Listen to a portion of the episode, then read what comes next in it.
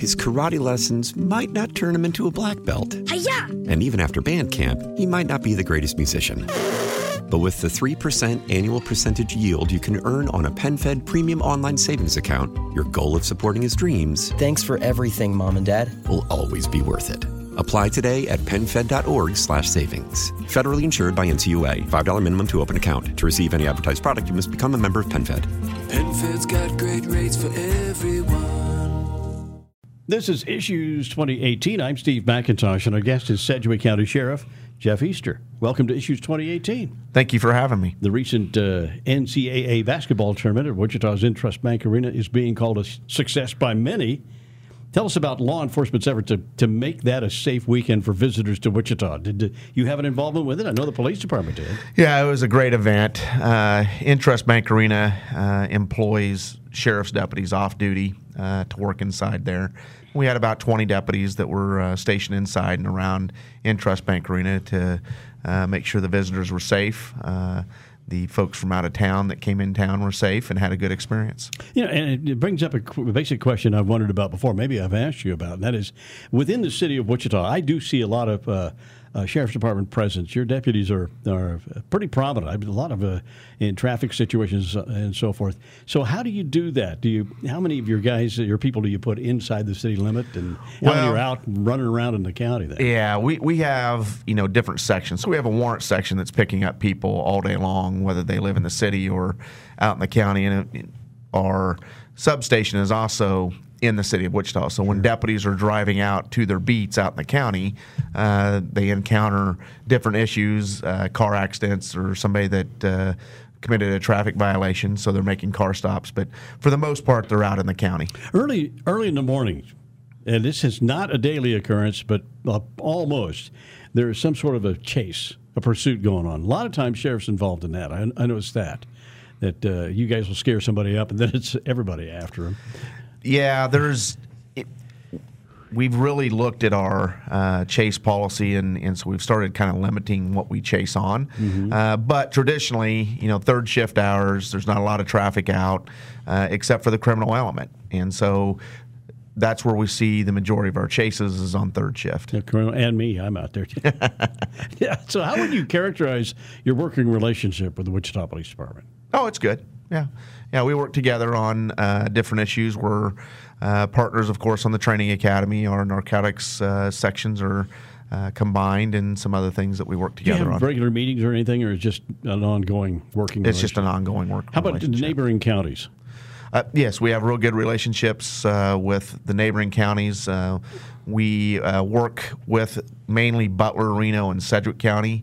Uh, I'm sorry, uh, Sumner County. okay. Uh, on uh, different issues that arise because we have a, highways that it, that go through each other's jurisdiction.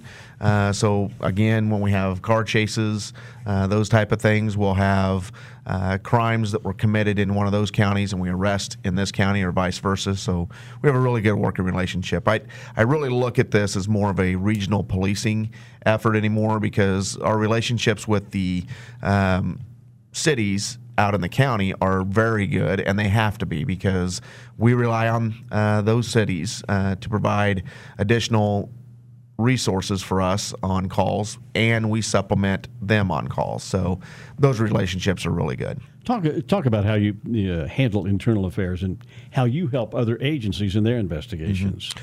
Well, if a citizen or somebody within the department files a complaint on a uh, deputy, of course, those are fully investigated. Uh, they can be uh, investigated by our professional standards unit uh, or by the supervisor in charge of the personnel. It all depends on what kind of complaint it is. Uh, and then those particular complaints, once they're investigated, all the facts are determined. If there's discipline that's going to come out of that, then it goes through a chain of command up to me uh, to determine what discipline will be imposed. We have been asked by other agencies uh, to do internal affairs investigations for them uh, because they don't have the resources to do that. So we do, uh, on occasion, do uh, or conduct um, internal investigations for other departments. Do you go to outside agencies for your stuff though, the, the highway patrol or anybody like that? Not Or- for internal investigations. Not okay. No. Okay. Have you made uh, a concerted effort to be transparent? And by the way, what does transparent mean to you? Uh, I believe we actually absolutely have. Uh, we're very a lot more open with the news media on information uh, that we're providing.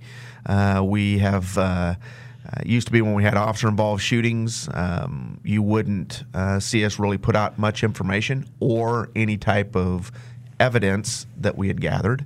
Um, we have changed that philosophy. Uh, what you see now is uh, maybe not the entire video, but uh, snapshots of that video because it's still evidence and that's still a case that's being investigated uh, to be presented to the DA's office. I think where we become very transparent is unfortunately we have individuals uh, that make mistakes. Uh, that happen to wear a uniform. Uh, we don't hide behind the badge. Um, they get treated like any other citizen would if they commit a crime, uh, and we tell the news media about it. Uh, You're going to find out anyway, probably some way or other. Yeah. Uh, and in that regard, let's let's face it, that's a way for you to kind of control yes. what goes out too, because you have legal ramifications for every piece of information, right? Well, yes. You know what a lot of people don't understand is is that especially on uh, the internal investigations, why we can't talk about those. Uh, those officers or deputies have rights as well, uh, and so I got to follow employment law. Uh, I have to. Uh, you know, in some of those cases, people are, have filed lawsuits against us, so uh, I have to uh, navigate through what information we're going to give out and what information we're not because of a pending lawsuit and because of the protection of the employee. So, yes, it's it's a tricky uh, kind of place to be at because you want to be able to explain to the citizens what occurred, that we're holding the individual accountable, but we can't give all the information because of everything else that's going on. We talked about this, I think, last time we got together, and that's the opioids and prescription drugs having a huge impact on health in many places across the country. We had a, a figure thrown out yesterday by, I believe, by Fox Network of uh, a hundred overdose deaths a day in the United States. Amazing. How, how about Sedgwick County? How, what's going on here? Well, uh, it, it's here. Um, the heroin and opioid uh, issues are here. Um, we're not seeing it at the levels that some other communities are seeing it at, but these were communities that were similar to Sedgwick County that then were just inundated uh, and they're just overrun by the epidemic. So what we've done, uh, actually yesterday, we had a, I put together a meeting of uh, health professionals, addiction service professionals, law enforcement prof- professionals, uh, and had an opioid um, meeting. Uh, what that meeting was about is to come up with ideas uh, to look at, to try to implement uh, so that we can maybe steer uh, this epidemic away from the Sedgwick County area uh, before it gets here. And so uh, it was a very, very good meeting. Uh, it, you know, there's different programs that we're looking at across the nation to try to implement here. Unfortunately, in some of these communities, they implemented them too late, so now they're trying to play catch up. Yeah. I want to try to get ahead of uh, the curve and implement some of these programs now, uh, so that hopefully we're not hit as hard as some other communities. Give us an overview, if you would, on, on the impact of illegal drug abuse in the county. All illegal drug abuse. Um, the the biggest drug that we're facing right now and have been for several years is methamphetamine. It's it's the biggest drug that's in the market here in Sedgwick County. Uh, drugs drives almost probably 90% of the crime that, that takes place in Sedgwick County. So your burglaries, your larcenies, all your property crimes, uh, most of those are drug related because they're trying to feed their addiction. Uh, a lot of the homicides uh, that we have are drug related as well. Uh, a lot of the d- dom- domestic violence type crime is drug related as well. And so you, you still have those crimes of passion or opportunity that take place, but 90% of the crime in Sedgwick County is drug related. 90%. Wow. 73% of our inmates that are in our um, jail uh, are substance abuse addicted. 70%. Another problem is uh, human trafficking. How, how, how do you define that? How do you, what is Well, the way it's defined is is that uh, kids under the age of 16 uh, that are uh, either influenced or taken uh, and brought to other jurisdictions, or sometimes we have it where they stay right here uh, and they're put into the sex trade. Uh, that is mainly how that occurs. There's other type of human trafficking um, when you're talking about uh, immigrants and those type of things. But what we deal with most here is the uh, illegal sex trade involving human trafficking. If you if you, there's a parent out there right now, oh my my kid's run away, and she's she's 13 and she's run away. Uh, I, I'm sure nothing will happen, but good gravy, that's the one you need to be really concerned we- about. Aren't we are you? concerned about, Yeah. yes. Okay. You're listening to Issues 2018 on the Entercom radio stations, and our guest is Sedgwick County Sheriff Jeff Easter. You know, uh, local schools have had problems with threats on social media, Mm-hmm. as you know. Does the sheriff's department get involved in that? We do. Um, we actually provide a uh, safety mechanism for actually anybody, businesses and or schools, uh, where we teach active shooter training uh, to individuals uh, that reside in those places. Um, of course, we go through every year active shooter training with our own personnel, how to respond, how to react, those type of things.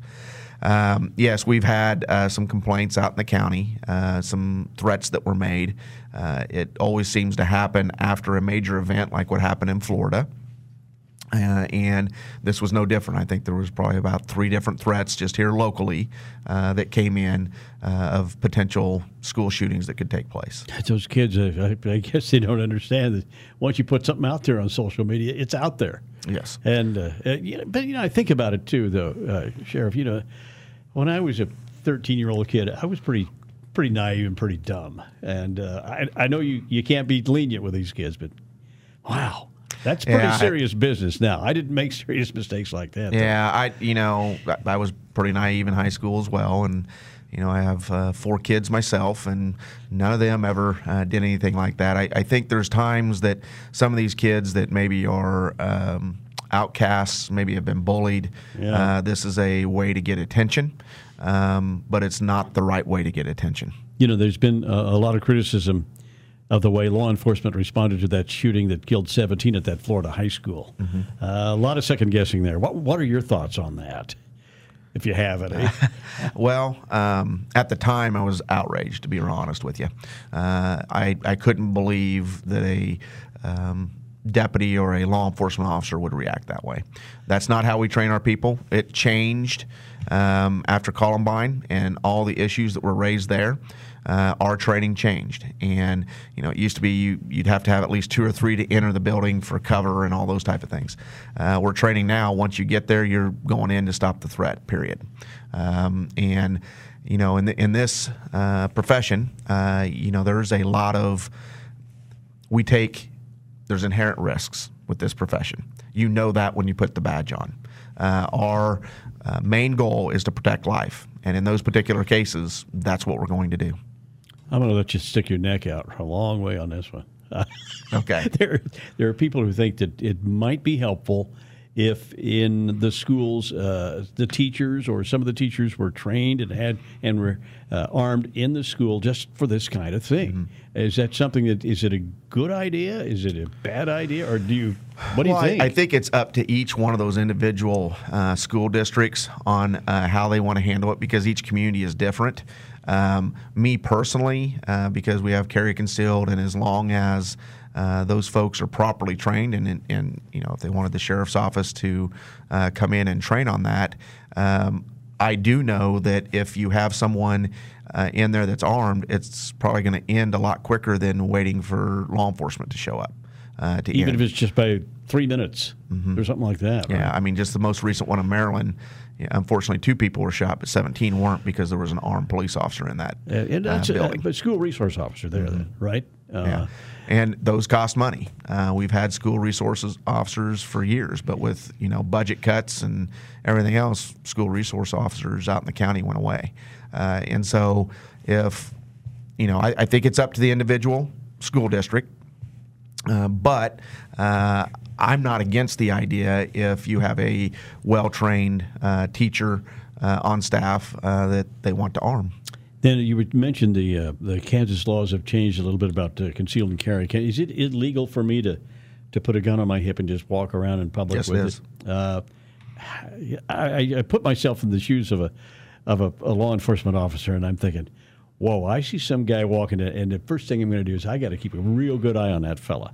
Yeah, you can't, but you can't even ask him, can you? No, it was a huge culture change when that went into effect. Yeah. Now, you know, we haven't had that many issues, believe That's it or not. true. I, I thought we were going to uh, with encounters between police and individuals carrying guns. Um, but you have to consider, too, most of the criminal element is carrying the guns hidden. Uh, and that that's always been an issue uh, for law enforcement. And you know, we we train um, for folks to encounter uh, force with force, and if you're not, uh, you know, pointing the gun at us or anything else like that, yeah, you keep a little bit of an eye on them because you know they're armed. Uh, but I think it's it's the last couple years here, it's it's gotten less and less now. Um, the thing for the citizens that was very hard to understand was they could call, you know, they called in and said, "Hey, this guy's walking down the street with a gun." Well, that's legal. We couldn't contact them unless they did a criminal act, um, or were someone that uh, we felt was going to do a criminal act by their actions. Uh, I will tell you the one issue I, I have with that whole law, though, and that it, and it is controversial. Um, I don't believe uh, we should be allowing individuals to carry rifles down the street like handguns. Okay. Uh, rifles are uh, much more dangerous, go a lot further.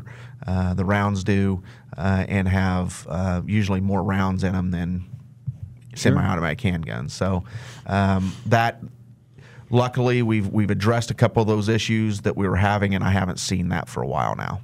Beyond a recent well publicized incident in Wichita, is swatting a problem for local law enforcement? That's the only case that I'm aware of that's happened here, uh, and also in the state of Kansas. So no. The answer is Yeah, the not- answer is no. And you hope it won't And I be. hope it's not. yeah. That's going to and that goes back, kind of back back on the dispatchers a lot. They they're going to have to make sure that that call they're getting. yeah, that, I, I'm not going to yeah, I know, but get into that issue uh, whatsoever. That's an open case. Yeah. Um, but there's there's a lot of things there that I mean, uh, if, if a we'll swatting to call take a look comes in, those dispatchers have a burden of trying to make sure, or I, they can't really make sure, it's, but uh, eh, there's a lot of pressure on them. Talk a little bit about training for your deputies overall. Well, you know, we uh, just built the uh, brand new uh, law enforcement training center, uh, which is a state of art training center, and, and uh, Wichita along with State University. at Wichita State University, along with the police department, and uh, WSU is housed above us uh, on the third floor, so we have access to students now. Um, and you know we have uh, 24 weeks worth of training. Uh, the state only um, what they're they make us do is 14 weeks. So if you go The to minimum Kaylee, is 14, minimum wi- is 14 weeks. So KLETC does 14 weeks worth of training. We do 24 uh, because we want an all-encompassing of everything that we face in this community to be trained on. Uh, so I think we do a wonderful job training uh, our deputies from everything on uh, how to write reports, how to interpersonal communication skills, um, how to deal with people with uh, mental disabilities, uh, those type of things. How's the body cam program working out? Well, we we have it in the jail, and then we have about five out uh, on the street. So you don't And- have oh you don't have everybody. No. Okay, okay. No, it's a major expense, and uh, we're looking at it now to see how we're going to uh, afford that in the next year or two. And was it was it you and I, or uh, maybe the district attorney, talking about body cams and and evidence that's uh, generated by them? Somebody's got to keep track of all this evidence. And Yeah, that's probably the district attorney because it, it has tripled their work. Yeah, yeah, they've got, got a workload there. Uh, tell us about the Sedgwick County Detention Center, the jail. Uh, any problems with crowding still? Uh, we're overcrowded. Uh, You've as been of, overcrowded since they opened the door. yeah, to as of today, we're 62 deputies down. Um, we're at uh, crucial uh, manpower issues is what we're having right now. Uh, so our folks are uh, working 12 and 16 hour shifts, some of them six hour or six days a week. Uh, it's a, a, a huge problem for us. You have to understand that a, t- a whole shift for us is 75 people. Uh, and so we're down almost a whole shift. And so, how many total uh, inmates? What's the population generally Um, on that? Well, as of today, it was 1,245. Twelve forty-five. Mm-hmm. What's it built for? Uh, 1,200, uh, 1,100. Okay. Is it always that overcrowded? Is it always Yes. that many? Why We're can't you- usually about 215 to 260 over. So why don't you just go in there and t- t- just take every one and let them loose, every other one and let them loose? Uh, th- Well, there are some happen. programs that the county does to, try There to is, those, but you have to understand that 74% uh, of those folks in there are pretrial felonies. Folks aren't staying in there for. There's nobody in there that's been arrested for uh, a possession of a dope charge. Those folks are out right away. There's Okay. really nobody in there that's uh, arrested for a property crime, a felony property crime. All these folks are violent uh, individuals that have been arrested for violent crimes, uh, and it takes a judge to release them or for them to get bond. And a lot of these folks you don't want on the street. Okay. Now, you provide, of course, we talk, talked about the deputies, we talked about the jail, but also uh, do you provide uh, uh, officers for the courts, right? We do. And how many people are involved in that part? of it? Uh, 24. okay. And we have several courts that we have to protect um, the judges, the defendants, the uh, attorneys. Uh, and we just added four personnel uh, because we didn't have enough people working up there either. So uh, you're going to go back to the county. Well, I imagine it's not a matter of funding. Then it's find finding these people. And Oh, it's a matter of finding them. I mean, with yeah. uh, and you know, I, I know you're in the media, but um, with some of stuff that happens uh, over the last eight years, and some of it was self-inflicted with what uh, law enforcement's done uh, in different communities. But uh, with the betrayal from uh, the media on some of these issues, uh, with you know the fact that we do a lot of good things never really makes the media even though we try to uh, put that out there. Uh, a lot of folks don't want to be cops anymore. Uh, and one of our bread and butter was folks would come to us in the jail uh, to because they wanted to get their foot in the door to become either Wichita police officers or Sedgwick County deputies. Well, if they don't want to be cops, they're not coming to the jail anymore, uh, and so that's the biggest problem that we're having, uh, and we're trying to change that image and and really go out there and, and recruit, but um, we're hurting right but now. as many stories as we can do about blood drives, or you know, Mm-hmm. at Christmas time, you guys doing your part and all that. Still, uh, the media works that way. Uh, it's the Mm-hmm. the dog- the man bites the dog, or whatever, Yeah. and you, you know Yeah. how that works. Oh And yeah, yeah, absolutely, and and we just try to give you a fair shake. I guess that's. No, and. I think we get a fair, a very fair shake around here. But I understand. But it's the national media person- that is. Oh, and a young person out there. Ugh, Okay. So, what's is there an answer? Not an no, easy we just one, keep trying. Yeah. Uh, treat, try to to you know influence the younger generation that this is a worthwhile career. Uh, that uh, it- you- it's a great career, and and try to get uh, folks in the door. And you know something that's not just you. There, uh, throughout industry, throughout business, there are people my age. We call them the baby boomers, and really, we're kind. We're not really retiring yet, but Mm-hmm. if we all decided at once, it'd be a heck of a shortage for you. Well, and, and to be honest with you, uh, in the law enforcement profession, there's not too many that's baby true. boomers that's left. true. That's true. They were. Yeah, so they've all pretty much retired. Okay. Now, what's exciting on your planning board? You got anything there?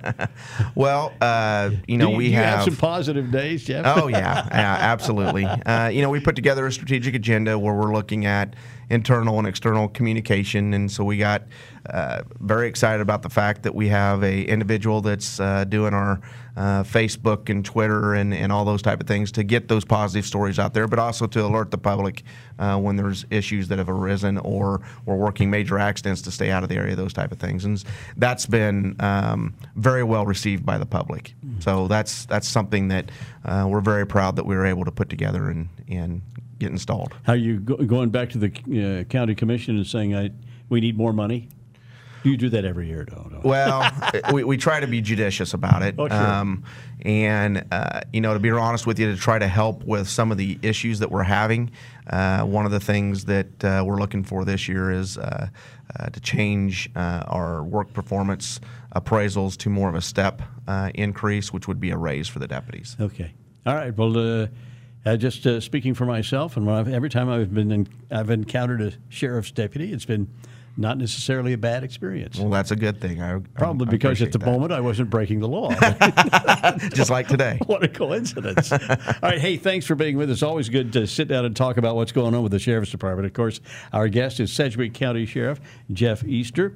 And that's all for this edition of Issues 2018. We'll be back next week. And thank you for listening. I'm Steve McIntosh.